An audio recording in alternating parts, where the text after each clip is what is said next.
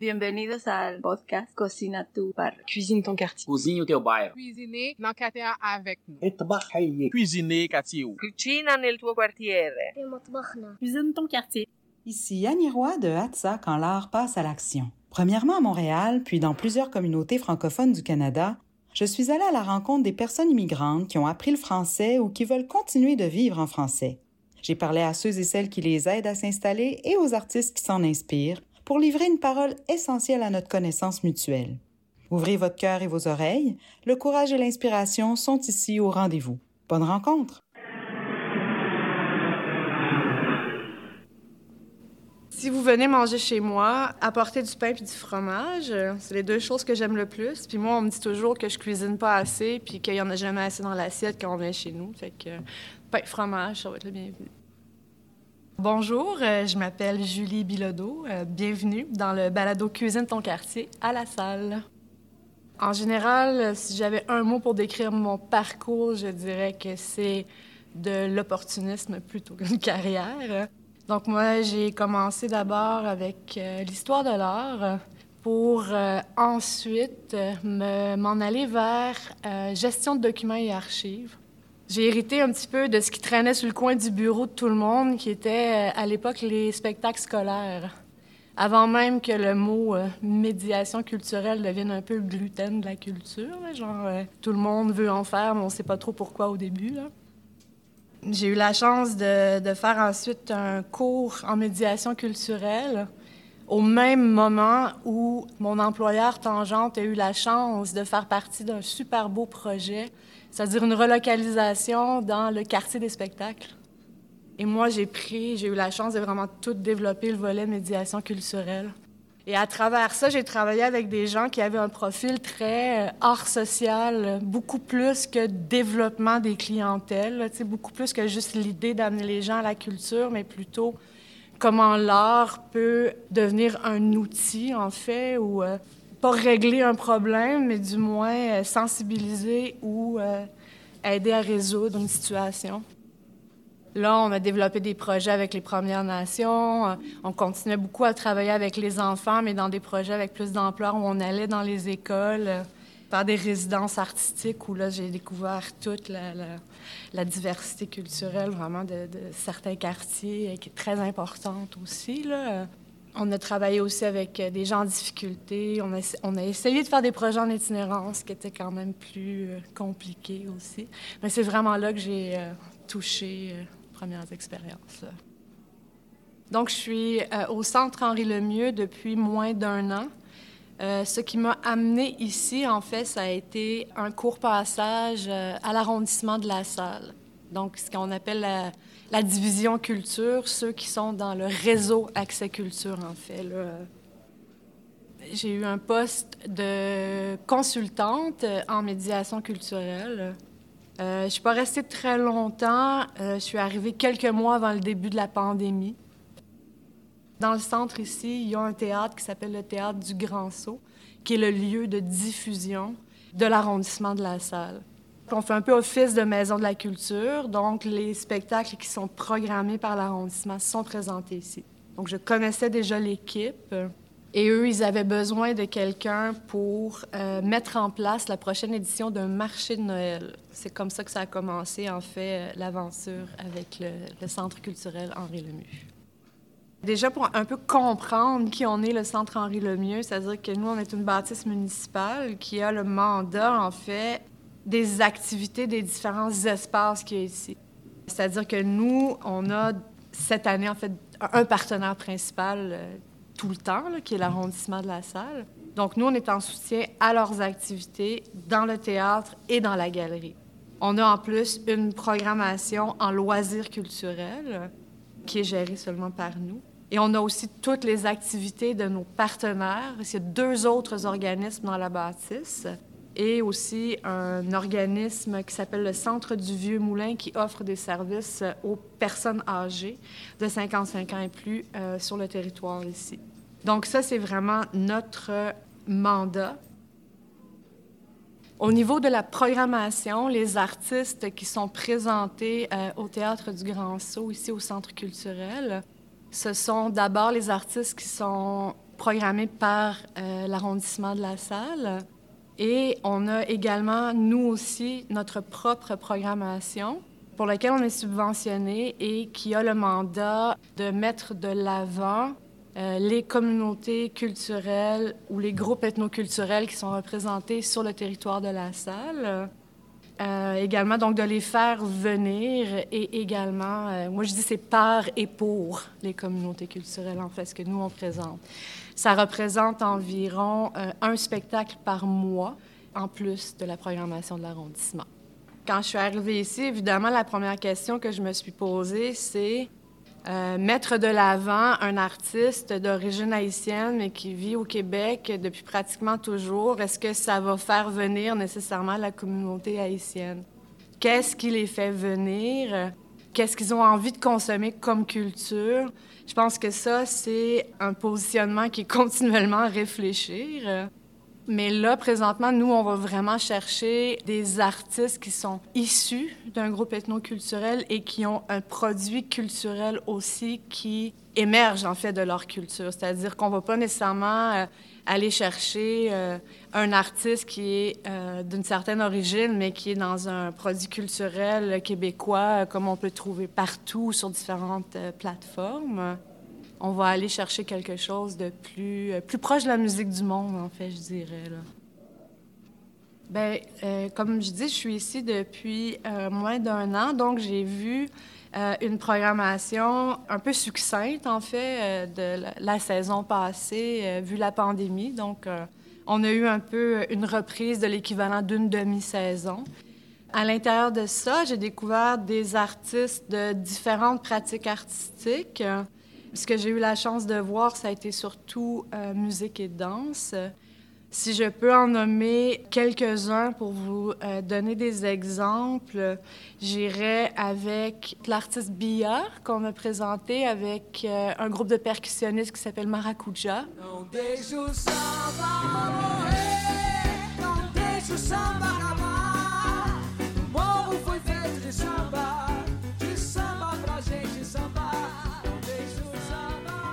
Ben on est vraiment en musique brésilienne avec euh, cette collaboration-là.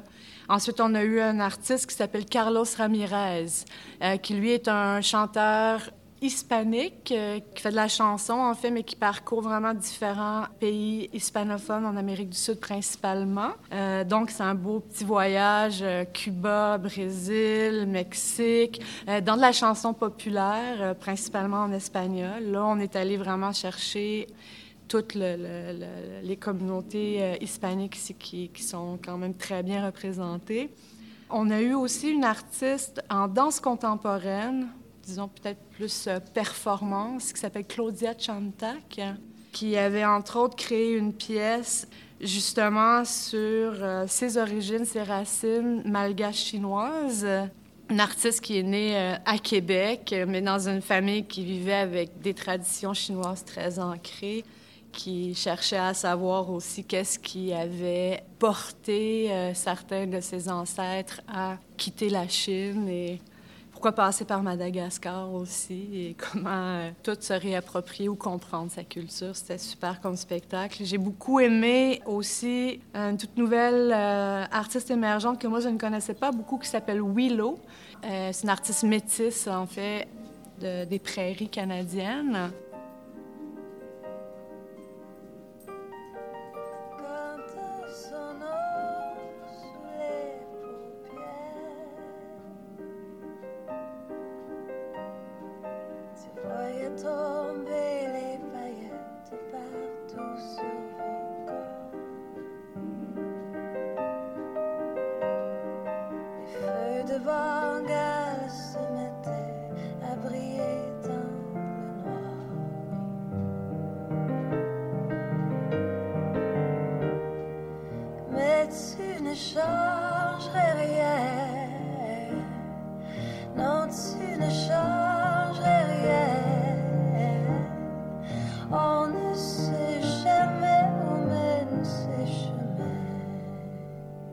Ça, j'ai trouvé que c'était un super beau spectacle.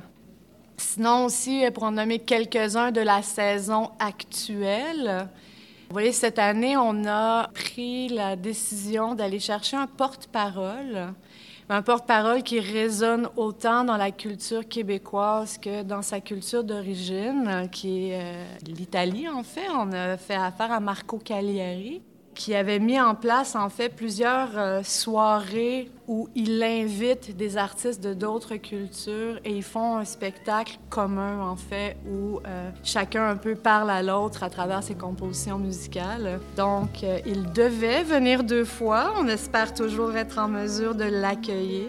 Le premier spectacle était le 28 janvier. Ho un amico grande come un gigante, come Golia, non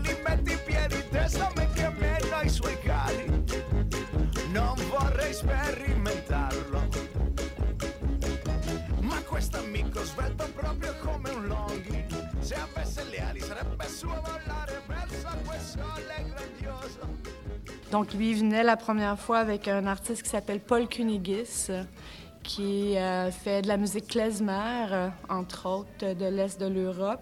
Et la deuxième fois, il venait avec un, un auteur, compositeur, interprète qui est de l'Afrique du Nord. En fait, pourquoi les gens euh, devraient venir, en tout cas, fréquenter le centre? Ben, il, y a plein, de raisons. On travaille vraiment très fort pour essayer d'être un, pôle culturel d'attraction pour l'arrondissement ici.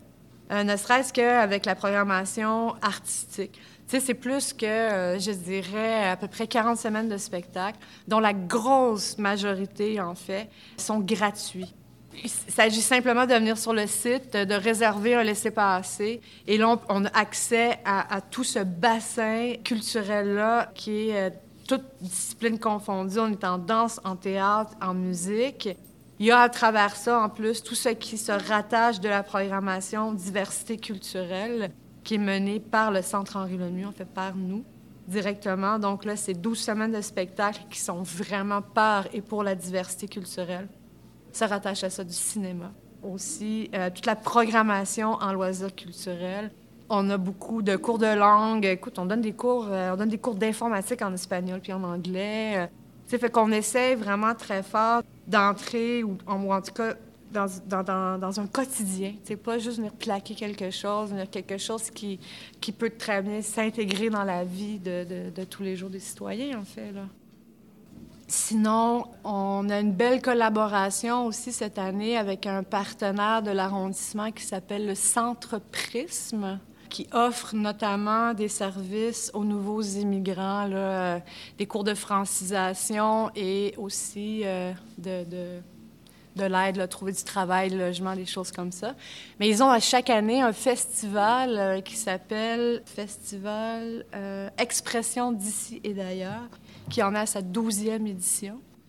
Donc, euh, ils sont dans notre programmation officielle cette année et eux, à travers leur programmation, ont choisi de, de l'avant, de mettre de l'avant la culture traditionnelle québécoise, d'abord, qu'on oublie hein, souvent, je trouve, des fois à mettre de l'avant à travers la diversité culturelle. Il y avait également des artistes d'origine hispanique. Toutes les fois qu'à à chaque année, je vois euh, la place des festivals au centre-ville qui devrait donc être un, lieu de rencontre, puis euh, un lieu de, tous les possibles. Et je trouve que c'est l'endroit où les programmations artistiques sont souvent les plus... Euh, les plus frileuses, les plus sécures. Je trouve que des fois, c'est ça. Ça fait juste me faire sentir que je trouve qu'il y a des choses qui, qui pourraient s'ouvrir un petit peu plus ou... Euh, je veux dire, dans le milieu culturel, c'est pas si vrai que ça que euh, la diversité culturelle occupe toute la place qui lui revient, en fait. Fait que moi, j'avais constaté que au départ, c'était des gens, justement, blancs canadiens de souche, qui avaient embrassé cette cause-là comme si elle leur appartenait, puis qu'elle allait la défendre bec les ongles et qu'elle était dans les premières rangées pour militer. Et, moi, je me suis posé la question dans le sens, ouh, est-ce que, tu est-ce, que vraiment, moi, j'ai envie de faire partie... Euh, de, me positionner de cette façon-là. je me suis mis à vraiment beaucoup me poser de questions. Je me pose beaucoup de questions dans la vie, là. On m'a déjà dit que j'étais detail-oriented comme personne. Je pense que c'est pas faux. J'ai eu la chance de travailler avec des gens qui, euh, par le passé, avaient des approches anthropologiques, en fait. Surtout quand j'étais euh, à Tangente, je vais la nommer, Dina Davida. Qui était la commissaire, en fait, et qui avait ses études en anthropologie-là, nous a justement toujours euh, donné beaucoup de contenu pour justement qu'on soit capable de défendre, qu'on ne tombait pas nécessairement dans le folklore. Parce que si je prends exemple, euh, l'exemple des Premières Nations, c'est facile. il y a beaucoup de gens qui sont frileux à programmer euh, des artistes des Premières Nations parce qu'ils ont peur d'être vus comme justement le, programmateur qui, un, euh, euh, surfe un petit peu sur le, les projecteurs qui sont sur eux présentement ou sur le fait aussi qu'ils ont peur d'être accusés justement de les mettre sur scène avec leurs costumes folkloriques ou traditionnels. Mais souvent, on leur demande pas ça. Et quand on parle de Première Nation dans l'univers des arts contemporains, ça se défend avec l'idée de euh, justement euh, changer les codes de représentation. C'est vraiment à ce niveau-là. Ce qui est nouveau contemporain pour eux, c'est de venir sur une scène. Euh, c'est de se mettre dans un mode de représentation et c'est de changer le canal, en fait. C'est-à-dire qu'ils vont peut-être passer un message qui est différent, mais ça va toujours rester euh, à travers leur culture, leur tradition. Et les costumes, ça en fait partie, là. Si je pourrais jouer un rôle dans la programmation ici au Centre culturel, et ce n'est absolument euh, rien contre la programmation qui est faite actuellement, mais je, souhaiterais, en fait, qu'il y ait peut-être euh, un repositionnement au niveau pas du choix des artistes, mais on est un petit théâtre ici. Il y a deux lieux de diffusion, en fait, sur l'arrondissement. Il y a ici et il y a le Théâtre des Jardins. Le Théâtre des Jardins est une, grande salle euh, qui a été euh, rénovée il y a quelques années, qui est attenante au cégep André Laurando, pas très loin d'ici, et qui est un petit peu dans le, circuit des grandes salles comme on, trouve... Euh, plutôt à l'extérieur de Montréal, les, les, salles qui font beaucoup euh, d'humour, de chansons, qui vont beaucoup programmer en fonction de la capacité de l'artiste à, remplir une grande jauge. Je trouve qu'ici, on a une jauge à échelle humaine, une proximité, en fait, avec l'artiste. C'est drôle parce que le théâtre ici, euh, je pourrais dire que c'est presque une salle qui... Euh, Souvent, c'est ce qu'on va voir dans le milieu de la danse, c'est-à-dire que le plancher est euh, vraiment au même niveau que les sièges. Donc, il n'y a pas l'idée de surélever l'artiste sur une scène. Il n'y a pas de distanciation. Fait que je trouve que c'est un théâtre qui se prête à des petites formes intimes. Je trouve que c'est un théâtre qui se prête à un peu plus d'audace. Et comme on est un peu dans un circuit culturel et communautaire, il y a aussi l'enjeu de garder des billets qui sont très accessibles, vraiment abordables. Donc, je trouve qu'on pourrait être une plateforme pour des artistes qu'on voit moins, en fait. C'est un réel euh, cadeau, je pense, dans le culturel, de, de ne pas vivre avec l'enjeu de remplir les salles. On reçoit du financement, fait qu'on n'est pas dans cette logique-là de euh, on n'a pas fait venir le bon nombre de personnes. Je trouve qu'on pourrait vraiment se repositionner puis éviter euh, nécessairement de passer par les artistes qui ont fait la voix ou de passer par des artistes qui ont, euh, je dirais, déjà accès à des belles opportunités pour vraiment, vraiment plonger en fait dans, ce mandat-là, d'aller chercher des choses moins mainstream en fait. Ça, ça serait, ça serait euh, mon, rêve, peut-être. D'abord, je voudrais euh, vous remercier tous de m'avoir écouté. J'aurais envie de finir avec une petite phrase, en fait. C'est toujours un enjeu quand, on est issu de l'immigration aussi, sur à quel point euh, on a la possibilité de conserver qui on est, d'où on vient, à travers la culture d'accueil. Et moi, il y a une phrase que j'aime beaucoup, et je ne me souviens pas le nom de l'auteur, je m'en veux présentement, mais euh, qui dit euh, Avec l'anglais, on va au bout du monde, mais avec sa langue maternelle, on va au fond des choses. Ça, il faut jamais l'oublier. C'est j'aurais envie de terminer euh, sur cette note-là.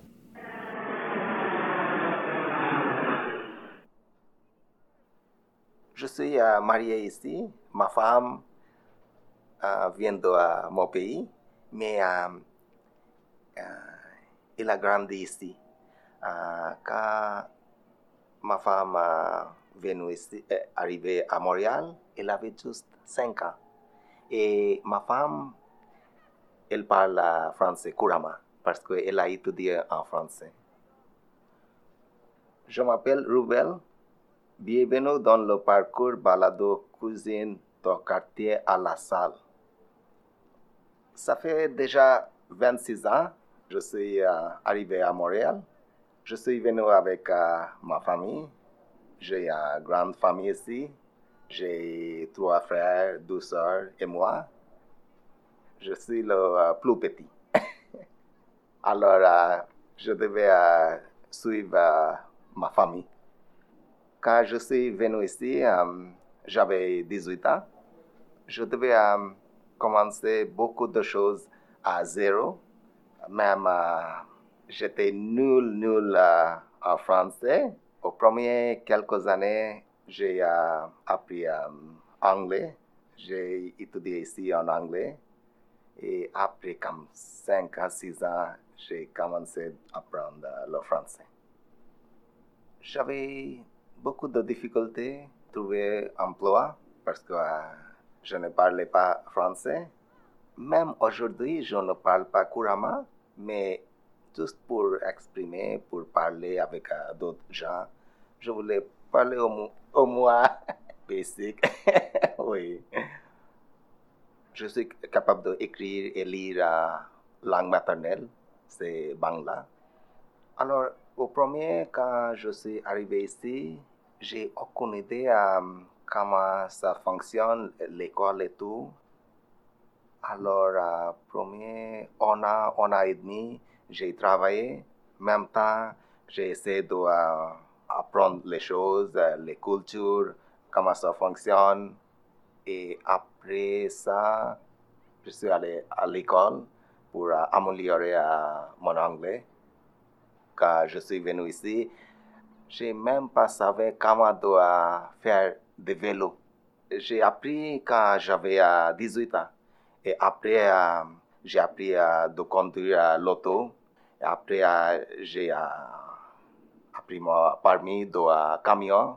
J'ai conduit un grand camion ici, deux ans. Après, la moto. Et après, j'ai travaillé dans un hôtel à Dorval pour 8 ans. Et j'ai travaillé dans un restaurant comme livreur. Et pendant la pandémie, j'ai euh, conduit un taxi. Pour ça aussi, euh, je fallait euh, prendre le cours.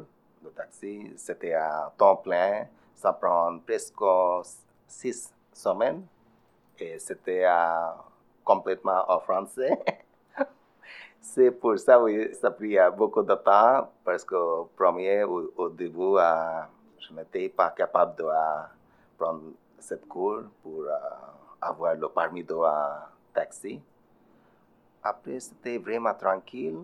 Alors, j'ai arrêté et maintenant, je travaille pour l'école de conduite. Je suis très, très content. J'adore ici le système, les gens, euh, les cultures, l'environnement. Même aujourd'hui, euh, je trouve l'hiver, c'est difficile. Mais euh, presque tout, tout, j'aime beaucoup. J'adore Montréal. Je suis retourné à, mon pays juste une fois pour visiter. Maintenant, je suis intéressé de euh, voyager, mais euh, c'est vraiment loin et c'est vraiment cher. je pense, oui, je vais faire toute ma vie je ne pense pas que je suis un Québécois, mais je pense aujourd'hui je suis un Canadien. J'ai étudié ici en anglais et euh, quand je euh, voyage à Toronto, ma soeur euh, habite là-bas. Alors, chaque année, je vais là-bas visiter trois, quatre jours. Et je presque oublie, je ne suis pas à mon pays quand je suis là-bas. Mais honnêtement, même aujourd'hui, même maintenant, je trouve que euh, j'ai difficulté de parler en français.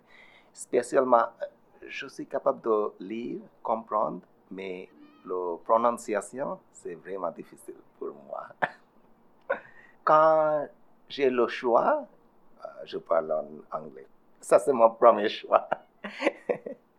Et quand je parle euh, pas de choix, j'utilise le français. J'ai une grande famille ici, beaucoup d'amis, et ça fait 10 ans, j'habite à La Salle, même ce quartier. J'aime ce quartier, c'est multiculturel. Les gens viennent de différentes nationalités. Il y a de euh, beaux parcs partout. Et euh, moi et mes enfants, on fait beaucoup de sport. Alors, on joue à soccer, euh, tennis, basketball. Et il y a piste de bicyclette, vélo. Il y a presque tout, tout. Et tout ça gratuit aussi. Alors, avec tout ça, j'ai choisi de rester habité à Montréal. I think um, we all can be uh, peaceful, you know, just if we try to live together. Je pense uh, c'est pas difficile de uh, trouver uh, paix si on juste essaie de uh, vivre tout ensemble.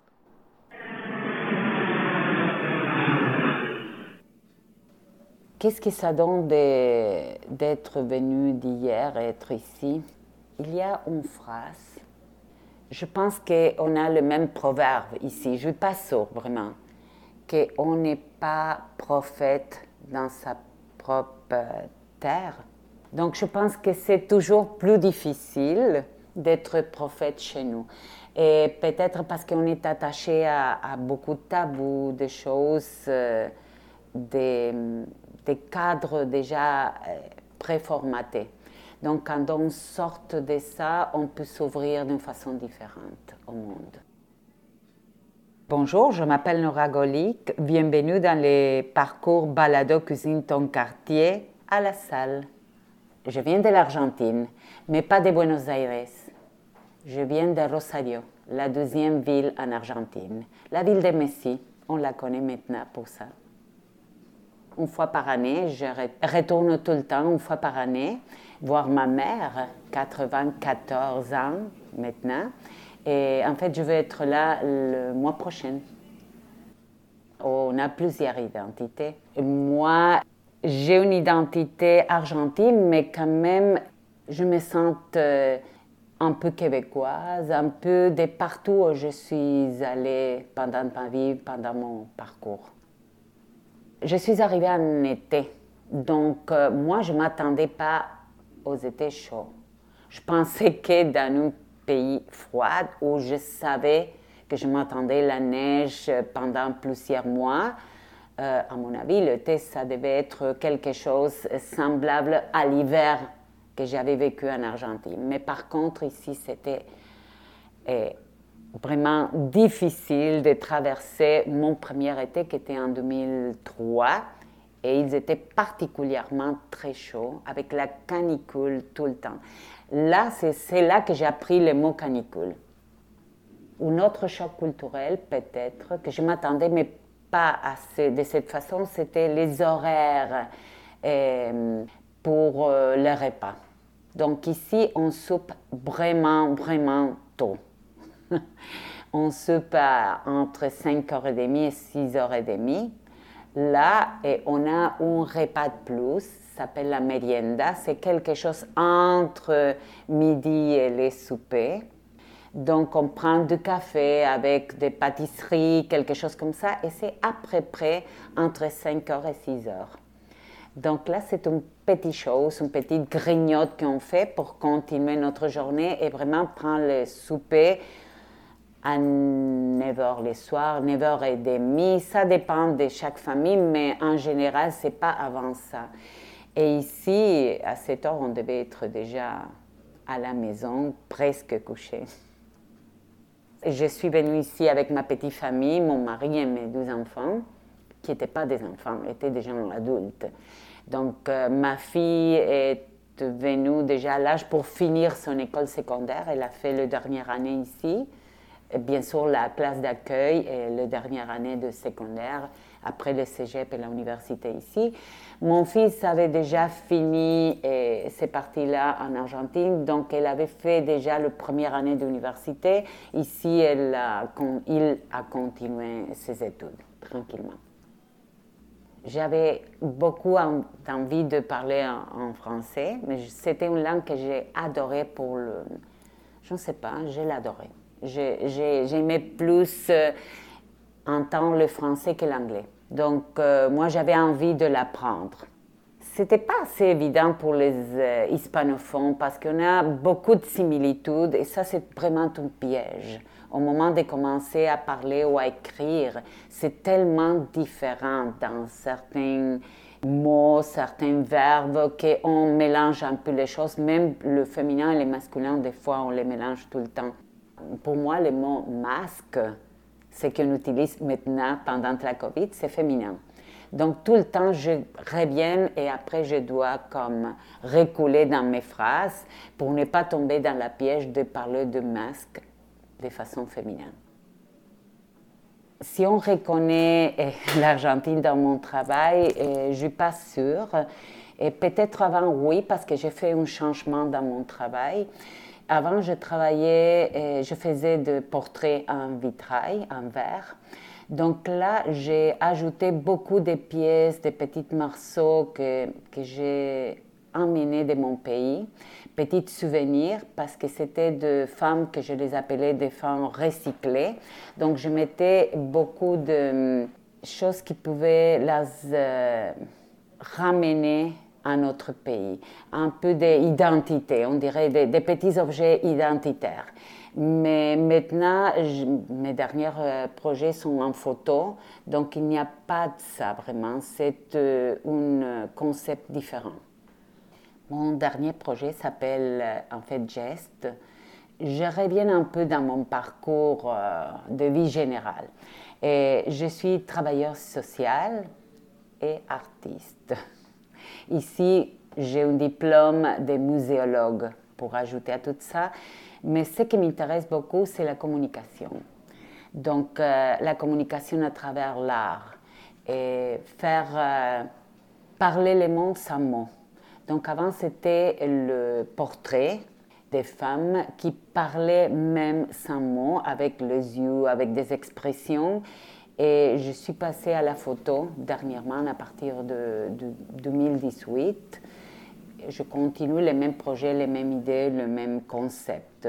De voir et de m'ouvrir à toute la diversité, mais pas seulement la diversité culturelle, la diversité dans le sens large, et montrer qu'est-ce qu'on a en commun et différent dans nos expressions. Donc j'ai choisi certaines expressions que je demande à tout le monde de les exprimer pour moi, des émotions. Je prends en photo et ces gens-là et après je le retravaille, je les édite, je les présente dans différentes expositions. Comment j'expose ces photos-là? Ça dépend de l'exposition, du sujet d'exposition. Donc, des fois, euh, je travaille la superposition des expressions de la même personne et des fois, comme pour Stéréotypia, une des expositions que j'ai eues à la salle dans le centre Henri Lemieux, qui a fini dernièrement, il y a deux semaines. Dans cette exposition-là, j'ai voulu approcher les gens avec un euh, visage différent de l'autrui, avec une expression différente. Donc là, j'ai fait un jeu avec des miroirs. Donc, euh, chaque personne, face à une photo d'une autre personne, pouvait se rencontrer et se camoufler un peu en se regardant dans l'autre. C'est une expérience physique émotionnelle. Je pense que ici, j'ai la chance à mon âge, je n'ai pas une jeune fille, Peut-être dans l'esprit, oui, mais dans mon âge chronologique, je ne suis pas une jeune fille. Donc, ce que Québec m'offre, c'est la possibilité d'être encore en action. Dans mon pays d'origine, en Argentine, on devient une vieille personne à l'âge de 40 ans. Donc ici, c'est différent la place qu'on donne aux gens en général et aux artistes en particulier. Et comme femme, c'est aussi différent, mais je pense que comme femme, on a pris la place partout. Dans tous les pays euh, occidentaux où on nous permet de prendre une place, on la prend. J'arrive à vivre de mon art, mais pas seulement des expositions, sinon aussi de des cours que je donne comme artiste aussi, parce que je travaille comme euh, professeur, on dirait animatrice des ateliers d'art. Il faut être euh, entrepreneuse dans ces métiers-là. C'est difficile de se faire connaître, mais tranquillement on arrive et il faut faire un peu de tout. Il faut faire des commissariats pour être aussi connu et travailler dans nos propres expositions. C'est tout qui compte, en fait. Pour moi, euh, je pense que je suis arrivée à entrecroiser l'art et le travail social. Donc, je pense que à travers mes expositions, je peux et prendre des sujets un peu tabous ou un peu difficiles et les décortiquer dans un langage euh, plus explicite et plus compréhensible pour tout le monde. Je m'adresse à tout le monde, vraiment, c'est difficile. Bah, c'est une, phrase un peu généraliste de dire qu'on s'adresse à tout le monde, mais c'est vrai. Peut-être à tout le monde adulte. Et pour les enfants, ça va être quelque chose de joyeux de voir des photos superposées, des choses bizarres, des lignes qu'on ne comprend pas trop.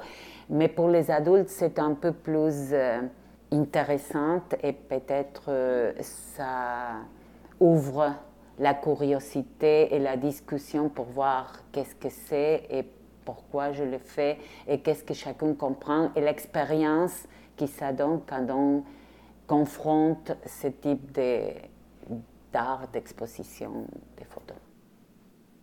Je suis toujours dans un état d'éponge je suis très, très, très curieuse et très extrovertie. Je pense que dans cette entrevue, on peut le constater. Donc, euh, j'aime bien euh, discuter avec le monde et j'apprends toujours. Et il y a toujours quelque, quelque chose que je reprends et que j'ajoute à mon art. Donc, même euh, comme commissaire d'exposition, je fais parler toujours le visiteur, visiteuse qui viennent à, aux expositions que je présente. Et après, je me sers de toutes ces discussions pour la prochaine médiation culturelle. Je reprends toujours ce que j'entends pour le, pas m'approprier, mais le faire partie de mon discours. Pour découvrir mon travail, on peut aller dans mon site web, simplement noragolic.com. C'est pour avoir une première aperçu. Je vous invite fortement à me suivre dans mes expositions, dans mes projets d'art public, parce que l'expérience est importante. Dans mes œuvres, il faut être là, il faut s'approcher. On peut voir quelque chose dans les sites web, mais ce n'est pas vraiment la vraie œuvre. C'est important parce que je vous invite à bouger, à le regarder tête à tête et à vous euh, imprégner de, mes œuvres, à vous identifier avec l'autre personne, avec le portrait que vous avez en face. Donc il faut vraiment l'avoir en concret. Qu'est-ce qu'on mange chez nous? OK. Premièrement, il faut dire qu'on n'est pas végétarien. De tout, de tout, de tout. Donc, on va avoir toujours de la viande. Et si c'est le thé, c'est sûr qu'on va essayer de vous faire goûter un bon asado. C'est de la barbecue argentine qui est très célèbre. Donc, j'ai trouvé ici des lieux pour acheter de bonnes qualités de, de viande. Et on va le faire avec de chimichurri, qui c'est une sauce euh, régionale, une sauce argentine. Euh, si j'ai envie de travailler un peu, de faire la cuisine, peut-être je vous ferai goûter des alfajores de maïzena avec dulce de leche. Ça, c'est traditionnel. Euh, sinon, si c'est peut-être en hiver, je vous pourrais faire goûter euh, des empanadas argentines. Ça dépend de quelle région, parce que même en Argentine, qui est un pays très, très, très grand, et on a des empanadas différentes. Donc, ça dépend de mon état d'esprit, si on va le faire selon une région ou l'autre, mais ça, c'est un, bon truc pour vous faire goûter et, et peut-être pour vous introduire un peu dans les goûts argentins. Je pense qu'on a des moments très agréables, mais il y a des moments aussi difficiles. Il y a de l'angoisse. C'est pas facile, hein? c'est pas facile d'immigrer, mais c'est pas ici, c'est partout. Je pense qu'on doit faire de deuil toujours, des choses qu'on perd dans les chemins.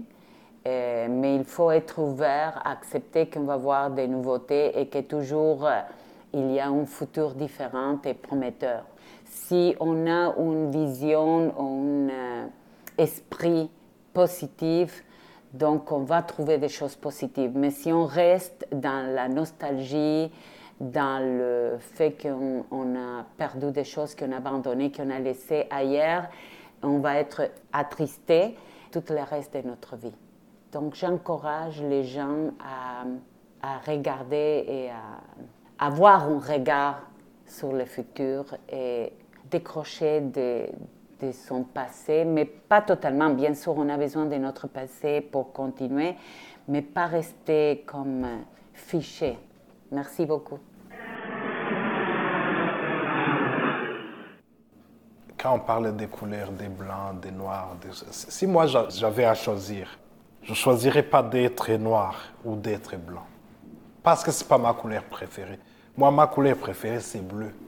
J'aurais choisi être bleu, tout simplement. Bonjour, je m'appelle Arcade Arakaza. Bienvenue dans le parcours Balado Cuisine au quartier à la salle.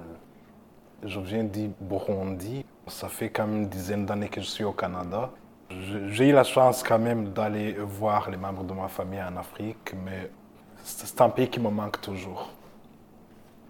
J'ai d'une famille d'aussi enfants. Je suis le deuxième de la famille. On est euh, trois garçons, trois filles. J'ai fait l'école secondaire au Burundi, le premier et secondaire et à l'université aussi. J'ai fait euh, mon baccalauréat en psychologie. Puis j'ai travaillé au Burundi dans des organismes internationaux. Et puis après, je suis venu ici euh, pour vivre au Canada. Très souvent, on dit que chaque chose se fait en son temps c'est vrai que moi, j'avais toujours rêvé d'habiter dans un autre pays euh, différent euh, du Burundi. En fait, j'ai eu l'occasion, l'opportunité de venir au Canada en tant qu'immigrant. Maintenant, je suis au Canada, au Québec, à Montréal, à La Salle. Je travaille au centre du GM Moulin. C'est un organisme communautaire euh, pour les personnes âgées de 50 ans et plus. Ici, au centre du Vieux-Moulin, mon travail, euh, je suis coordonnateur des soutiens communautaires et des services d'entraide. Et puis, en même temps, je fais le travail de milieu. Mon travail principal, ça consiste à soutenir, accompagner et répondre aux besoins des, aînés. Et puis, on travaille avec des, des, acteurs du milieu, euh, quand même qui, qui, contribue beaucoup pour le bien-être des personnes âgées. Le centre du Vieux Mollet, c'est un centre qui existe depuis 1977. Nous autres, on a plusieurs volets ici. On a le volet, le service d'intervention, on a le service de la popote roulante à le service alimentaire. On a aussi le service de soutien. C'est pour en les, personnes âgées qui ne se rappellent pas des temps de la prise des médicaments. C'est un système de rappel qu'on a mis en place pour rappeler les personnes qui oublient, qui ont ce problème. Et puis aussi, ça arrive qu'il y a une personne aînée qui habite toute seule. Mettons que la personne aînée fasse des déplacements faut que la personne nous avise, ah, cette journée, je dois aller coucher chez ma fille ou cette semaine, je ne suis pas chez moi. Euh, donc, euh, ne vous alertez pas pour rien. La première des motivations qui m'a poussé à venir m'installer au Canada, ben oui, laisser ma famille, euh, mes parents, mes frères, mes soeurs, ma femme, je l'ai laissé là-bas. Pour venir ici, c'était pour une raison quand même très importante. La plupart des familles qu'on trouve ici, surtout au Canada ou ailleurs, en provenance d'Afrique, c'est en fait ils viennent ici pour le meilleur de leurs enfants, de leur famille, ou pour faire leur propre vie, aussi pour gagner la vie des autres. On laisse derrière nous des familles, tant notre famille restreinte que la famille élargie, il y a toujours euh, des besoins. C'est pour ça que euh, quand on arrive ici, euh, y a tendance à envoyer de l'argent pour tel ou tel autre membre de la famille. Le Burundi, c'est un pays dont la langue officielle est le français. Fait que au primaire, au secondaire ainsi qu'à l'université, on parlait le français. Fait que j'ai pas eu vraiment de la difficulté à m'adapter à la langue québécoise, malgré quelques exceptions, parce que ben, le français du Québec, c'est pas le même français que le français de la France ou de la Belgique fait que ça m'a pris beaucoup de temps de m'adapter. Même jusqu'à aujourd'hui, il y a encore des expressions québécoises que je ne maîtrise pas encore. J'ai eu la chance d'habiter en région, ici à Québec, pendant plus de six ans. Et puis euh, là, c'est ben, quand même, j'ai appris pas mal euh, d'expressions québécoises, ce qui m'a conduit aujourd'hui à m'exprimer comme il faut quand je suis avec des amis québécois. Il expressions qui me font rire, c'est quand il faut là, là, là, moi, là, écoute, moi, là. Et puis on dirait que euh, le français québécois, c'est, le français, mais pas le français original. Euh, ma femme, je l'ai fait venir ici. Nous autres, on est mariés euh, depuis des années. Hein. ça fait quand même plus de dix ans qu'on est mariés. Elle est arrivée ici il y a trois ans. C'est ce que je l'ai attendu euh, longtemps, même si je faisais des voyages, j'allais euh, à la voir au pays. Ça n'a pas été facile d'être séparé euh, avec ma femme, aussi avec ma famille. Depuis qu'elle est arrivée ici, elle a travaillé un peu et puis avec les enfants, tout, tout, on a eu notre premier enfant, ça fait pas très longtemps. Après, on a eu notre deuxième enfant. La plupart du temps, elle s'occupait des enfants, de la famille. Je dirais qu'elle est, en cours d'intégration. Hein. Quand on reste entre les quatre murs à la maison à s'occuper des enfants, quand on sort pas, on ne va pas dans le milieu professionnel pour voir ce qui se passe, on ne peut pas dire qu'on est intégré. Hein. On écoute la télé, on écoute les nouvelles, on va dans les centres d'achat. Mais l'intégration, c'est quelque chose qui va plus loin que ça il y a la communauté, il y a la vie des gens, les habitudes des gens, les, en fait, la vie socio-communautaire. Depuis mon arrivée ici au Canada, malgré que j'avais mon diplôme, mon baccalauréat, avec le système québécois, le système canadien par rapport à l'éducation, le système d'éducation est complètement différent au système de nos pays d'origine ben, ça m'a pris du temps parce qu'à mon arrivée ici, je devrais d'abord m'intégrer. Euh, euh, ben, je suis arrivé avec tous mes diplômes. Je me rappelle que quand je suis arrivé à Montréal, euh, j'habitais à, à l'est de l'île, dans le coin d'Océ Léonard. La première année, comme je ne connaissais pas le système, je ne connaissais rien. J'avais des amis ici, mais tout le monde voyait avec la vie tout le monde est occupé, on parle au téléphone et puis on n'a pas le temps vraiment euh, d'avoir euh, des informations qu'on veut. Et puis moi, ce que j'ai fait, je suis allé sur l'Internet et puis j'ai vu des organismes assez, assez léonards. J'ai appliqué, je pensais qu'avec mon CV, le, CV de chez nous, c'était capable de trouver un emploi facilement. Oui, j'ai appliqué. On m'a appelé pour l'entrevue. J'ai passé l'entrevue. Après, ils m'ont dit, OK, tu as été retenu, mais donc il faut faire un, test d'embauche. Ah, je suis allé faire le test d'embauche. Et puis, euh, ben, je pensais qu'avec mon diplôme, ça allait marcher comme ça, comme si. Mais ce qui m'est arrivé, c'est que j'ai, j'ai fait le test d'embauche, je l'ai réussi parce que c'était vraiment le, le domaine que je maîtrisais, même si je ne connaissais pas le système québécois, en fait, le communautaire. J'avais des compétences professionnelles, mais ce qui m'est arrivé, c'est que j'ai réussi le test d'embauche.